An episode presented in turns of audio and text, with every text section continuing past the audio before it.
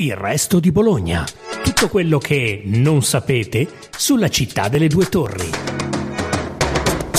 Ciao a tutti e bentornati a una nuova puntata del nostro podcast Il resto di Bologna.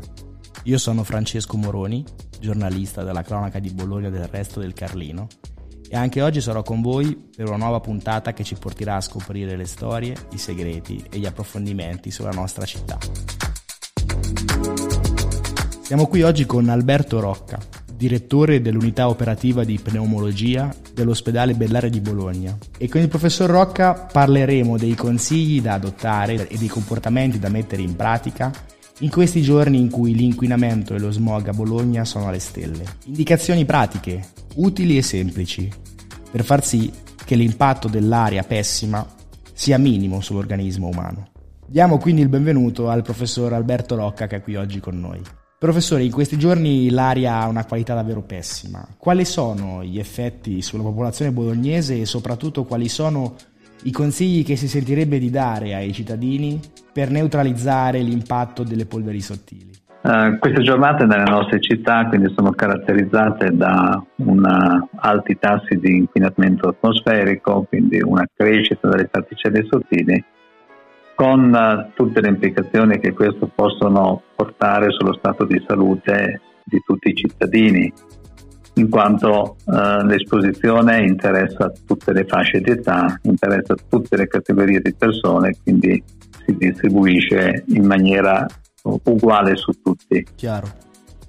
Ci sono persone che sono maggiormente a rischio nel caso ci sono alcune categorie di persone, alcune fasce di età in particolare che subiscono di più i danni legati agli inquinanti atmosferiche, fra queste metterei il periodo pediatrico, ma soprattutto i bambini di età inferiore ai 5 anni che hanno maggiori problemi perché ancora non hanno sviluppato per bene il loro sistema immunitario, i loro organi sono ancora in via di sviluppo, sono quelli che risentono di più delle influenze negative dell'inquinamento.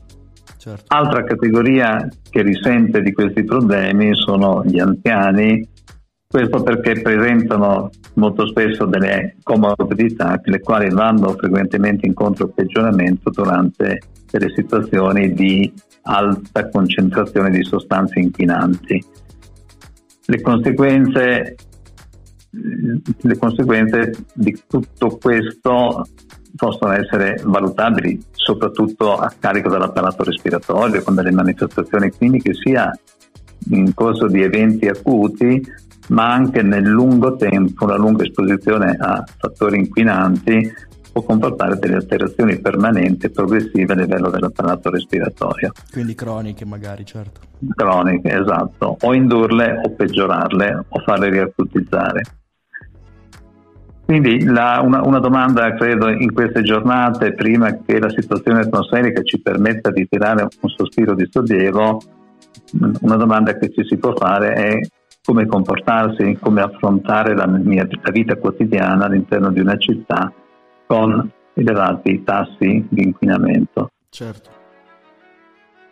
A volte si sente dire che l'ideale sarebbe quello di chiudersi in casa e non uscire, ma non credo che sia una, una soluzione socialmente utile né dal punto di vista psicologico, ma neanche realizzabile facilmente perché tutti noi abbiamo impegni lavorativi, abbiamo impegni gestionali della propria famiglia, abbiamo delle attività che dobbiamo svolgere comunque. Chiuderci in casa non risolve l'inquinamento e ci porterebbe molto probabilmente ad aggiungere dei problemi psicologici anche a problemi di salute fisica legati all'inquinamento stesso. Certo, poi ecco, non è sostenibile anche perché si parla di diversi giorni da bollino esatto. nero, quindi...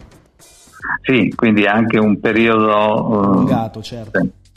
Banalmente dover approvvigionarsi del cibo, quindi già questo ti costringe ad uscire e dover fare degli spostamenti, il lavoro, la frequenza delle scuole, quindi ci sono tutte situazioni che non possiamo evitare. Bisogna allora in questo, in questo modo dobbiamo pensare se ci sono dei comportamenti che possiamo adottare per cercare di limitare il danno quando usciamo di casa e abbiamo necessità di spostarci o eseguire delle attività. Ad esempio ci sono delle indicazioni generali che valgono per tutti i cittadini, possono sembrare banali ma sono importanti. Ad esempio quando noi vogliamo, se dobbiamo uscire a piedi, ma anche se dobbiamo uscire con dei mezzi di trasporto che non sono le automobili, quindi mezzi di trasporto come le biciclette oppure i motocicli, i ciclomotori. Con cui si è più esposti, diciamo. Con cui si è più esposti, l'ideale sarebbe cercare di identificare dei percorsi alternativi, dei percorsi che ci permettono di evitare le strade più trafficate, quindi quelle che sono più eh, contaminate dagli inquinanti atmosferici. Dove la concentrazione è maggiore. È maggiore esatto, quindi abbiamo quelle reti stradali, ci sono delle arterie stradali che sono quelle dove si concentra maggiormente il traffico, è ovvio che quelle se possiamo evitarle è già un qualche cosa che ci aiuta. Ci sono ad esempio, mh, potremmo definire di svolgere delle attività all'aperto in determinate ore del giorno, quindi privilegiare le prime ore del mattino, e privilegiare come altra fascia oraria quella del tardo pomeriggio. Questo per evitare le ore centrali della giornata, soprattutto sul mezzogiorno, quando la concentrazione di inquinanti risulta maggiore in rapporto alla situazione climatica.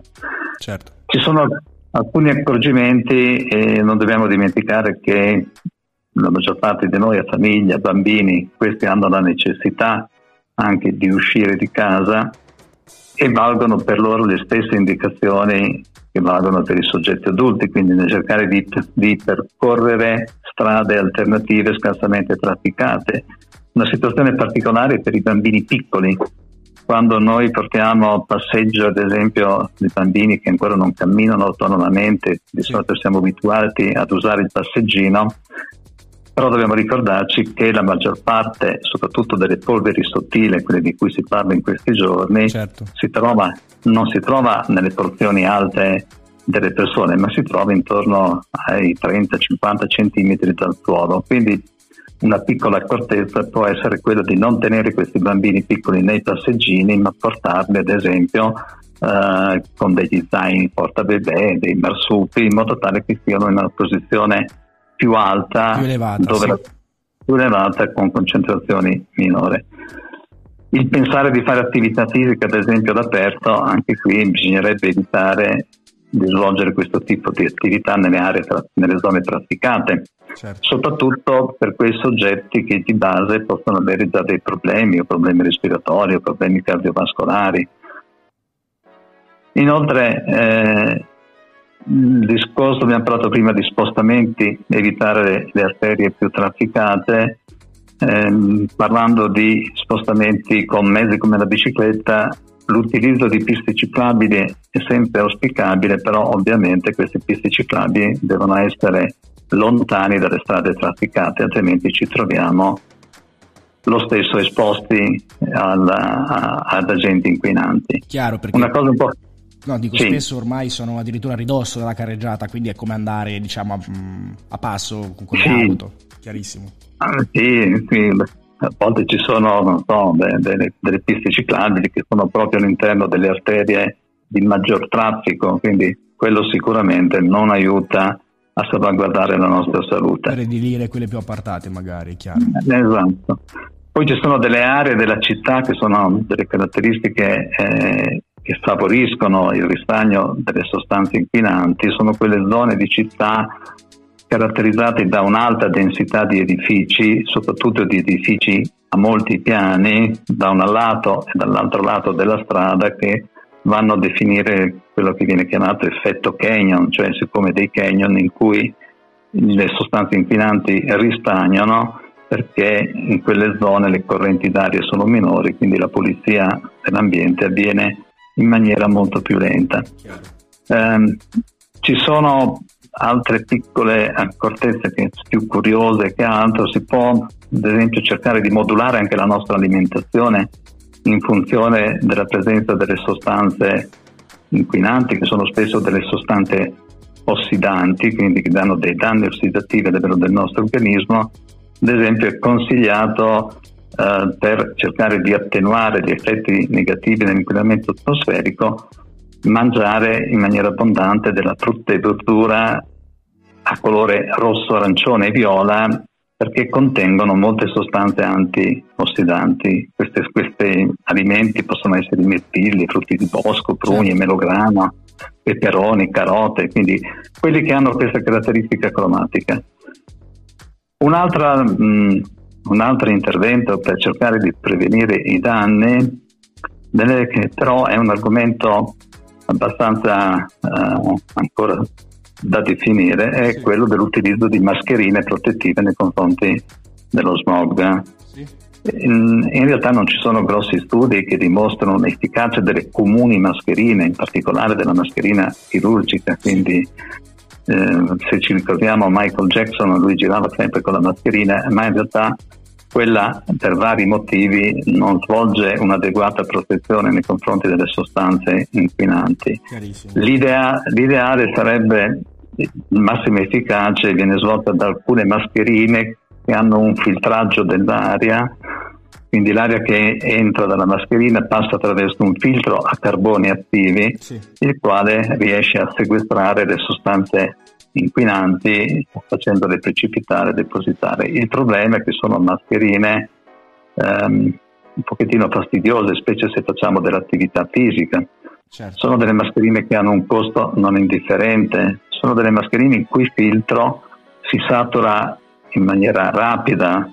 Quindi anche se noi non... al giorno magari bisognerebbe usare. Esatto, perché se non le cambiamo a un certo punto il filtro non è più efficace e passano le sostanze mm, mm, intossicanti e, e poi no, l'altro problema ci sarebbe una normativa per lo smaltimento come rifiuti di questi filtri a carbone attivo che non rientra nella nel normale smaltimento quotidiano della, dei rifiuti. Delle, dei rifiuti. Sì. Esatto. Quindi poi sono mascherine che devono essere molto ben aderenti al viso, quindi non permettere il passaggio. Sono delle mascherine che assomigliano a quelle che noi eravamo abituati a vedere anche al periodo del Covid, come quelle che vengono siglate come FP1, FP2. Sì. Però erano quelle che vedevamo all'inizio del periodo Covid, che avevano proprio un filtrino in ingresso dell'aria, specifico. cosa che dopo invece specifico. Poi la funzione nel periodo Covid era quella di proteggerci dai virus, hanno cambiato anche un po' strutturazione, però ci sono in commercio tantissime mascherine con filtri carbone attivo, scomode però. Quindi anche le indicazioni che vengono date in genere è di utilizzarle quelle, quelle persone che si trovano a dover frequentare delle zone altamente industrializzate non credo che nella vita quotidiana della nostra città possano trovare un largo utilizzo con dei vantaggi evidenti. Certamente. Sì.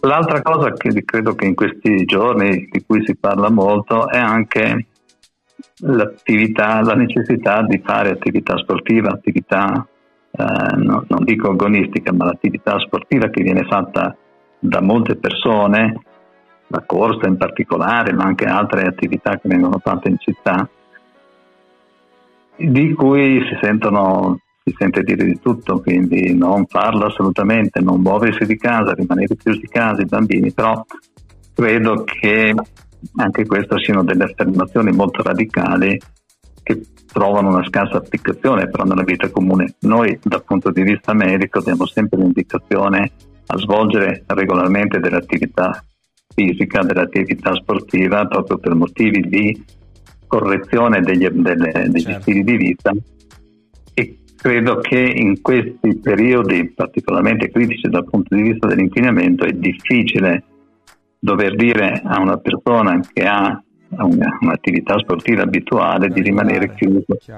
Esatto, di rimanere chiuso in casa e evitare di fare qualsiasi cosa per evitare di esporsi credo che anche qui il buon senso ci debba, ci debba guidare e anche questi soggetti possano, debbano, perché questo eh, va a influenzare molto la loro qualità di vita, debbano comunque svolgere attività sportiva.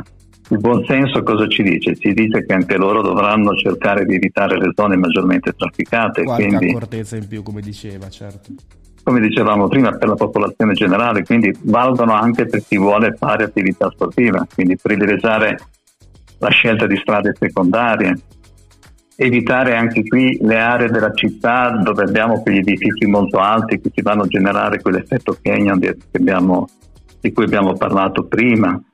Um, evitare anche qui di uscire e fare attività fisica, attività sportiva nelle ore centrali della giornata che sono quelle più critiche per la, la, la, l'intensità dell'inquinamento. Quindi anche qui privilegiare le prime ore del mattino o le ore finali del pomeriggio. Quindi mh, sono delle scelte non difficili da seguire.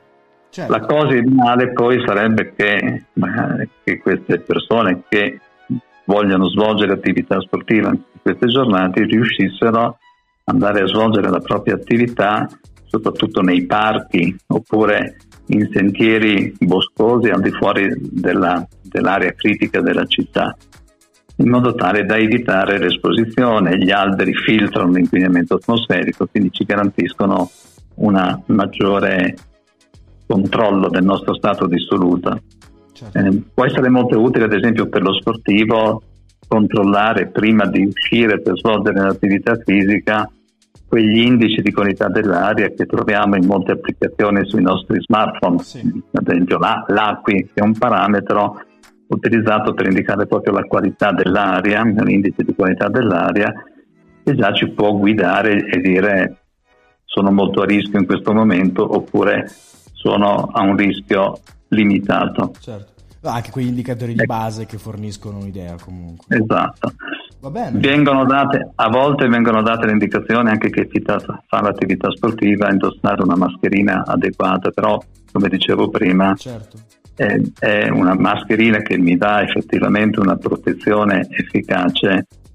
Lo sportivo che fa un certo tipo di performance fa molta fatica a tollerarla. Ringraziamo il professor Rocca e lo salutiamo. E ringraziamo anche i nostri ascoltatori e i lettori del resto del Carlino e vi diamo appuntamento a domani per una nuova puntata del nostro podcast Il Resto di Bologna.